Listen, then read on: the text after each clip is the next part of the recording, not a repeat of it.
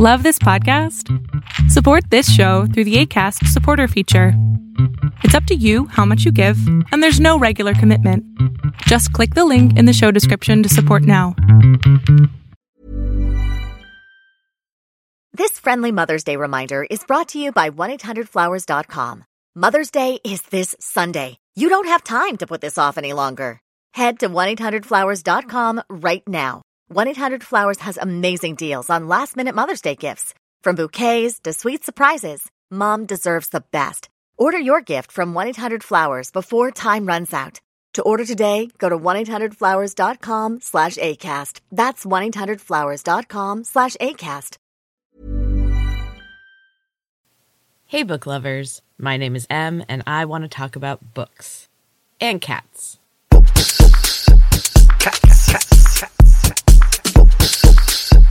Hey,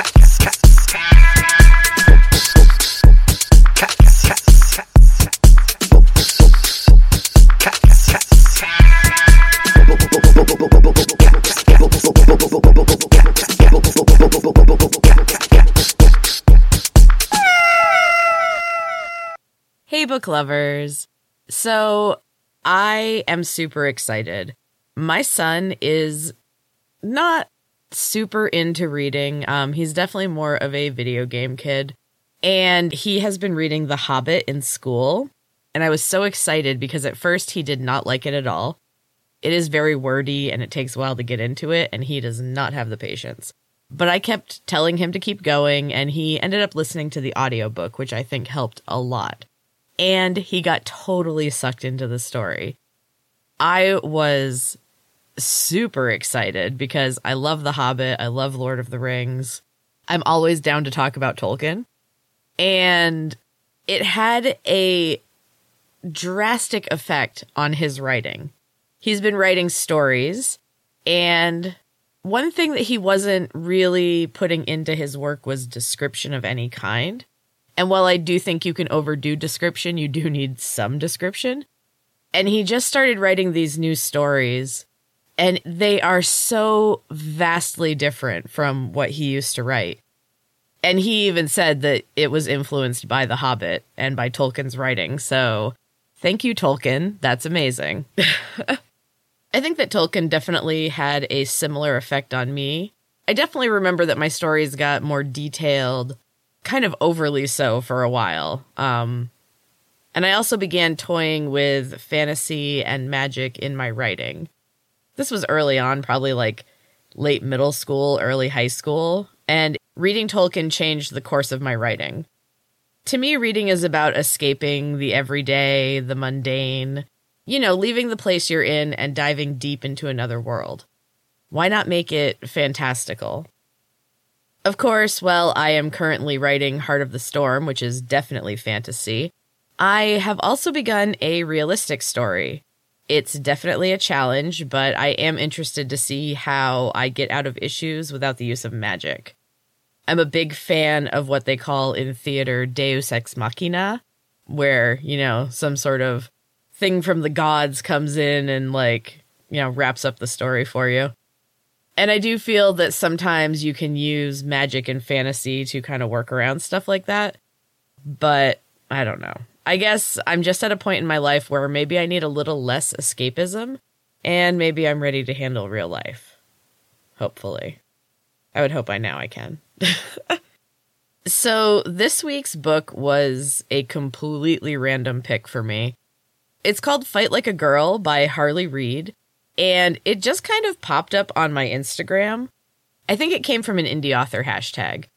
You can find some really great books out there if you look under indie author hashtags. And I also like the idea of supporting people that are working so hard to achieve their dreams. So, this one's a romance novel, and it has been a very long time since I've read a romance. They always make me think of my grandma. Um, she wasn't exactly your stereotypical grandma.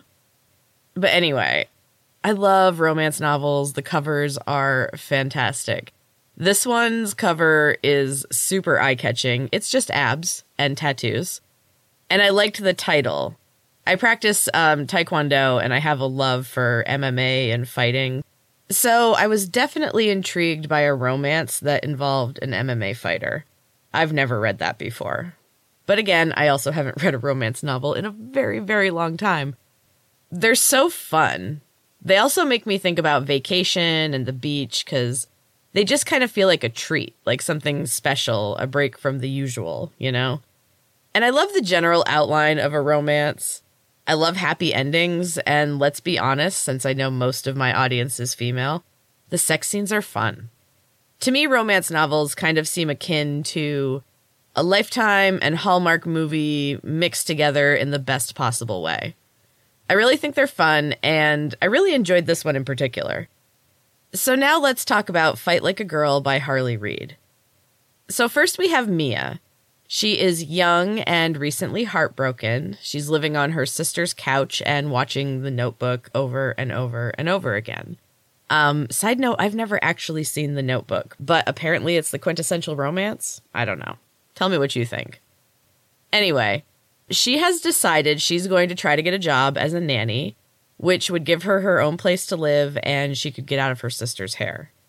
The nanny job is for a little girl named Madison, she is the daughter of an MMA champion who is returning to the octagon after he took a break when his wife died. He is notorious for being a womanizer and also has a very imposing presence. His name is Ethan, and he is ripped and tattooed and very dedicated to his sport and his daughter. The thing I love about this genre is that there's not a lot of preamble.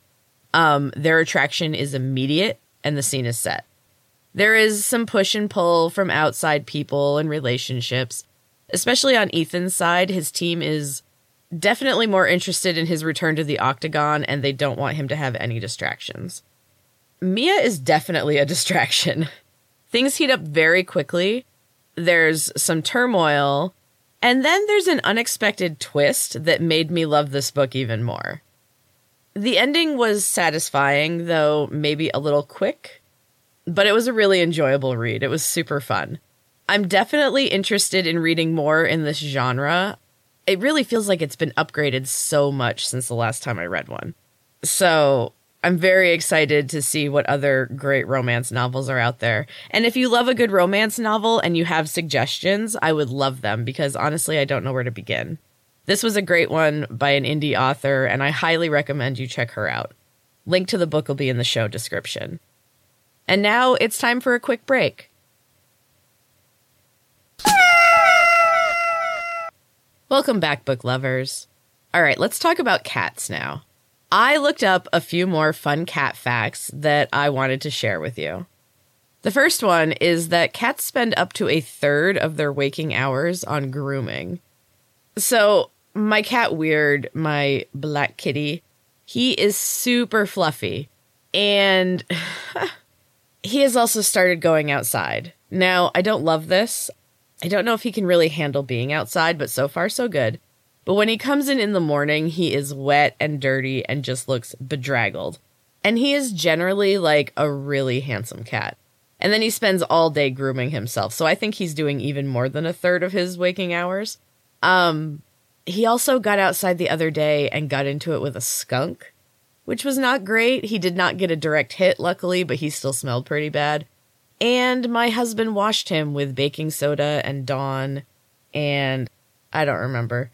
He said it went surprisingly well, which I was very shocked because Weird has very sharp claws and he's fairly aggressive when he's playing and stuff, but I feel like when he knows that you're trying to help him out, he isn't going to attack you. Because he did the same thing when I had to cut um, burdocks out of his tail. So I think like if he knows that he's going to benefit from what you're doing, he doesn't attack you as much. I was expecting Andy to be bloody by the time he was done. okay, so another cat fact. If your cat approaches you with a straight, almost vibrating tail, this means that she is extremely happy to see you. Now, I think this is hilarious because our old cat, Zeus, does this all the time. Like, he'll walk up next to you and just his whole butt is vibrating. I like to say that he's twerking. I think it's hilarious. Um, but yeah, so that makes me super happy because I always assumed that that was like an excited, like, hey, I'm happy to see you thing. But it's nice to know that like it really is just that he's super excited to see you. That cat is such a ball of love. I I don't know what to do with him. Except love him.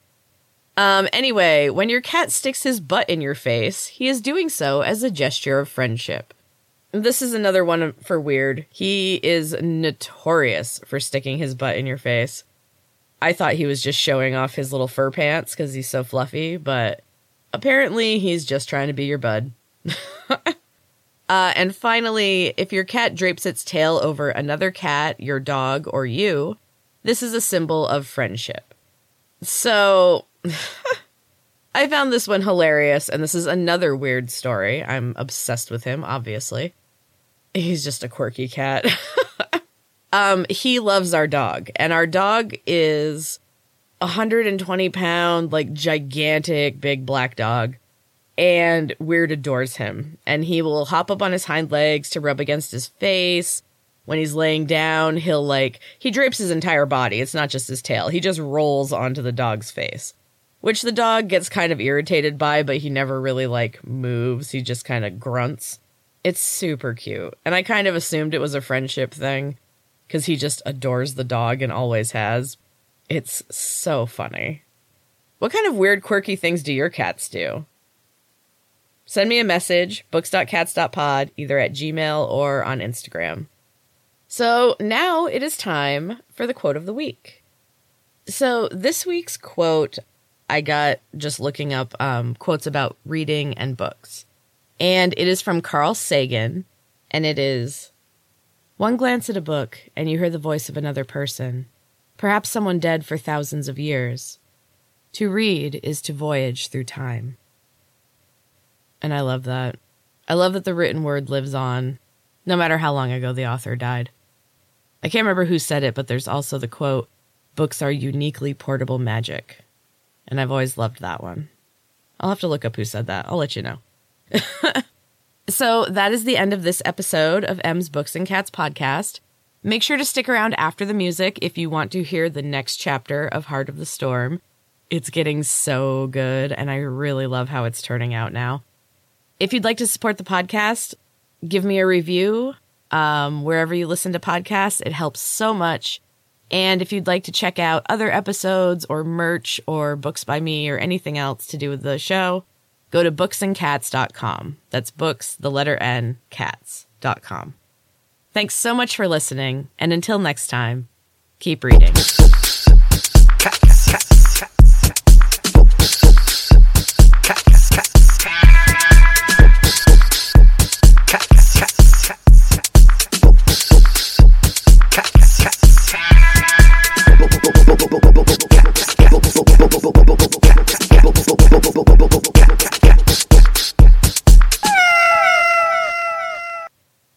Thanks for sticking around, book lovers.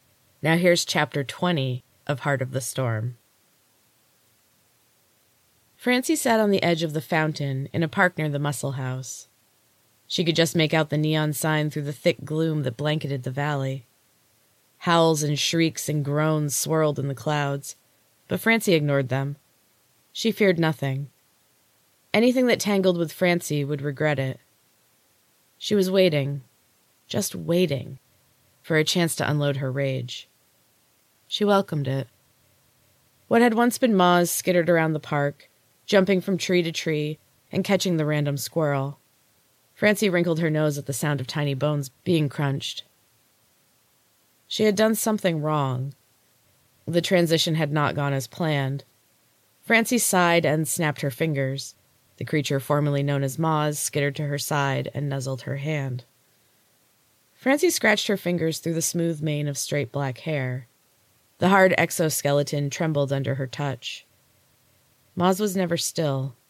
Energy vibrated under their smooth, silvery shell. Francie could only hope that when the time came, the energy would be turned against her foes. It was quite possible Moz would turn against her if given a chance. Another howl tore through the foggy night. Francie wondered if she would ever see daylight again. She found herself trying to remember how this park had looked on a sunny day, and struggling to remember anything. She clicked her tongue and moved through the thick gloom. Moz followed close behind, leaving the path occasionally when they saw another misguided squirrel. The howls were moving to the east. Francie followed. She wasn't sure, but she assumed they were going to the warehouse. Thea would want to see the dark hearted ones immediately. Francie didn't envy them. Mina would most likely suffer. She still couldn't bring herself to care. She had one purpose now. She passed by the muscle house, and the fog took on a vibrant purple hue. Her boots crunched through the broken glass of the front window. It was too dark to see far inside, but Francie glimpsed a dark shape in the shadows. Her heart pounded a little faster, and she quickened her steps. She wouldn't admit it even to herself that she felt a pang of fear when she first laid eyes on her Aunt Kiki. Gemma opened her eyes slowly. She sat up suddenly and her head exploded with pain. She fell back onto the soft pillow of moss. A moment later, a cool hand laid across her brow, and a sudden feeling of peace enveloped her in a shimmering cloud. Gemma felt herself lifted into the air and cradled in strong arms.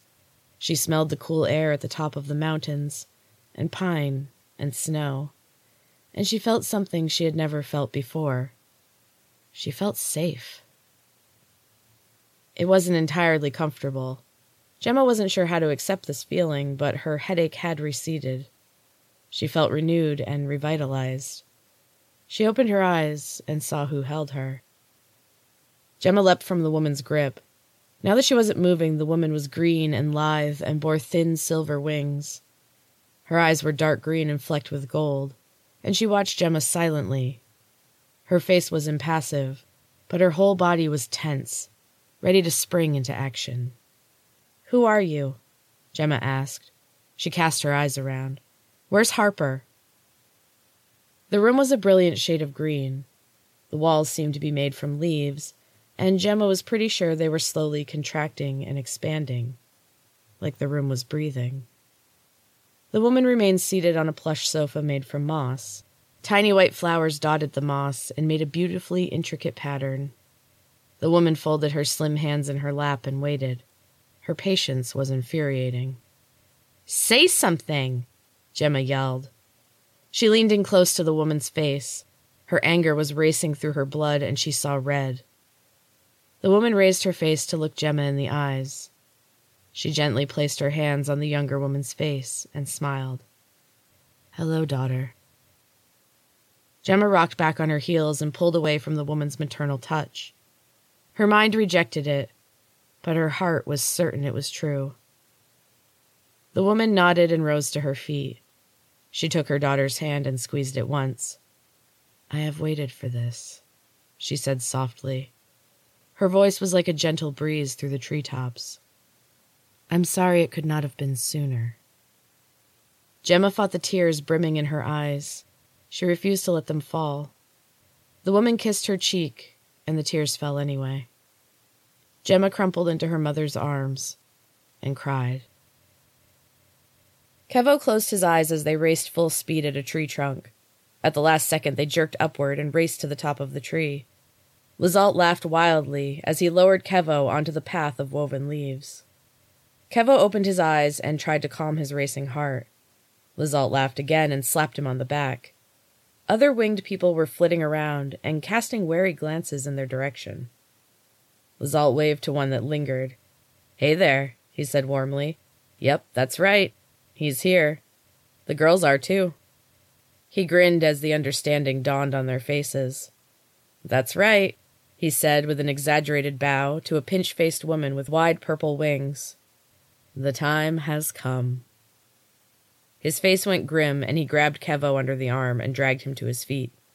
The watching crowd parted as they moved into the leaves that rose into towers along the braided paths.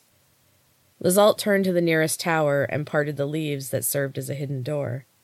He gestured for Kevo to enter. Come on, he said impatiently. The girls are waiting. Kevo's heart leapt into his throat, and he stepped into the leaves. A moment later, he was plummeting through the darkness. Through the wind whistling past him, Kevo could hear Lizault's laughter. Harper opened her eyes and groaned. The light was dim, green, and murky, but it still hurt her head. She turned her head to the side, wincing as another sharp pain pierced her temple. She was nestled in a large pile of leaves and flowers that rested on a soft cushion of moss. Harper sat up slowly. She tried to keep the leaves from rustling too much. She was afraid to be found out, even though she had no reason for her fear. How are you? The soft voice surprised Harper, and she spun around too fast. A new wave of pain crashed over her, and she saw stars. When her vision cleared, a slight young man stood before her. He had pale green skin that was luminous in the dark green light of the forest. His eyes were the same color of new leaves, and his lashes were ridiculously long. Who are you? Harper winced again. It hurt to speak. The young man smiled gently.